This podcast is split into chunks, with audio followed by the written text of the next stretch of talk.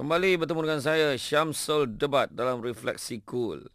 Jadi bila sebut tentang persepsi perkahwinan yang perlu diperbetulkan sebab kadang-kadang orang memandang kahwin ni kata alah kahwin ni biasalah.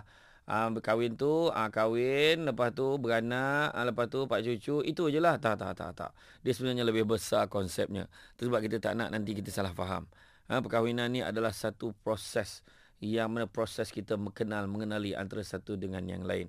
Dan yang paling mustahak setting awal. Setting awal bila berkahwin adalah biarlah niat kita berkahwin kerana Allah.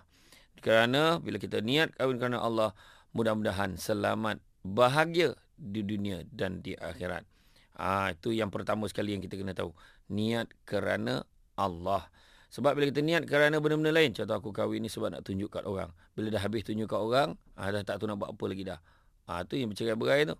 Kadang kahwin sebab apa? Sebab ah, dah apa ni sebab kahwin ni sebab rasa suka sangatlah kat dia.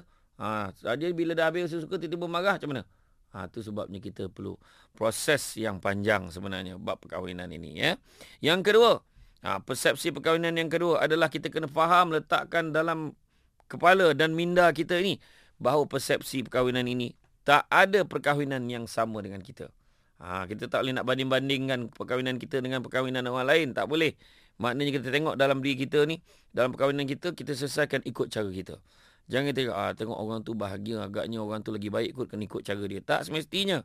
Sebab kita kena kaji diri kita sendiri. Masalah dalam perkahwinan kita, selesaikan di peringkat dalaman. Jangan kita pandai-pandai tanyakan kawan kita kadang-kadang. Sudahnya kena pula kalau kawan yang baik, tak apa. Kalau kawan yang baik tu, ah sabarlah banyak-banyak. Ah kalau kena kawan yang tak baik, kalau aku dah lama dah aku minta cerai. Kau boleh tahan lagi dengan laki kau apa hal? Ha kan? Yang tu yang kita tak nak. Jadi apakah persepsi-persepsi yang seterusnya? Ah untuk itu jangan ke mana-mana. Jumpa lagi saya selepas ini.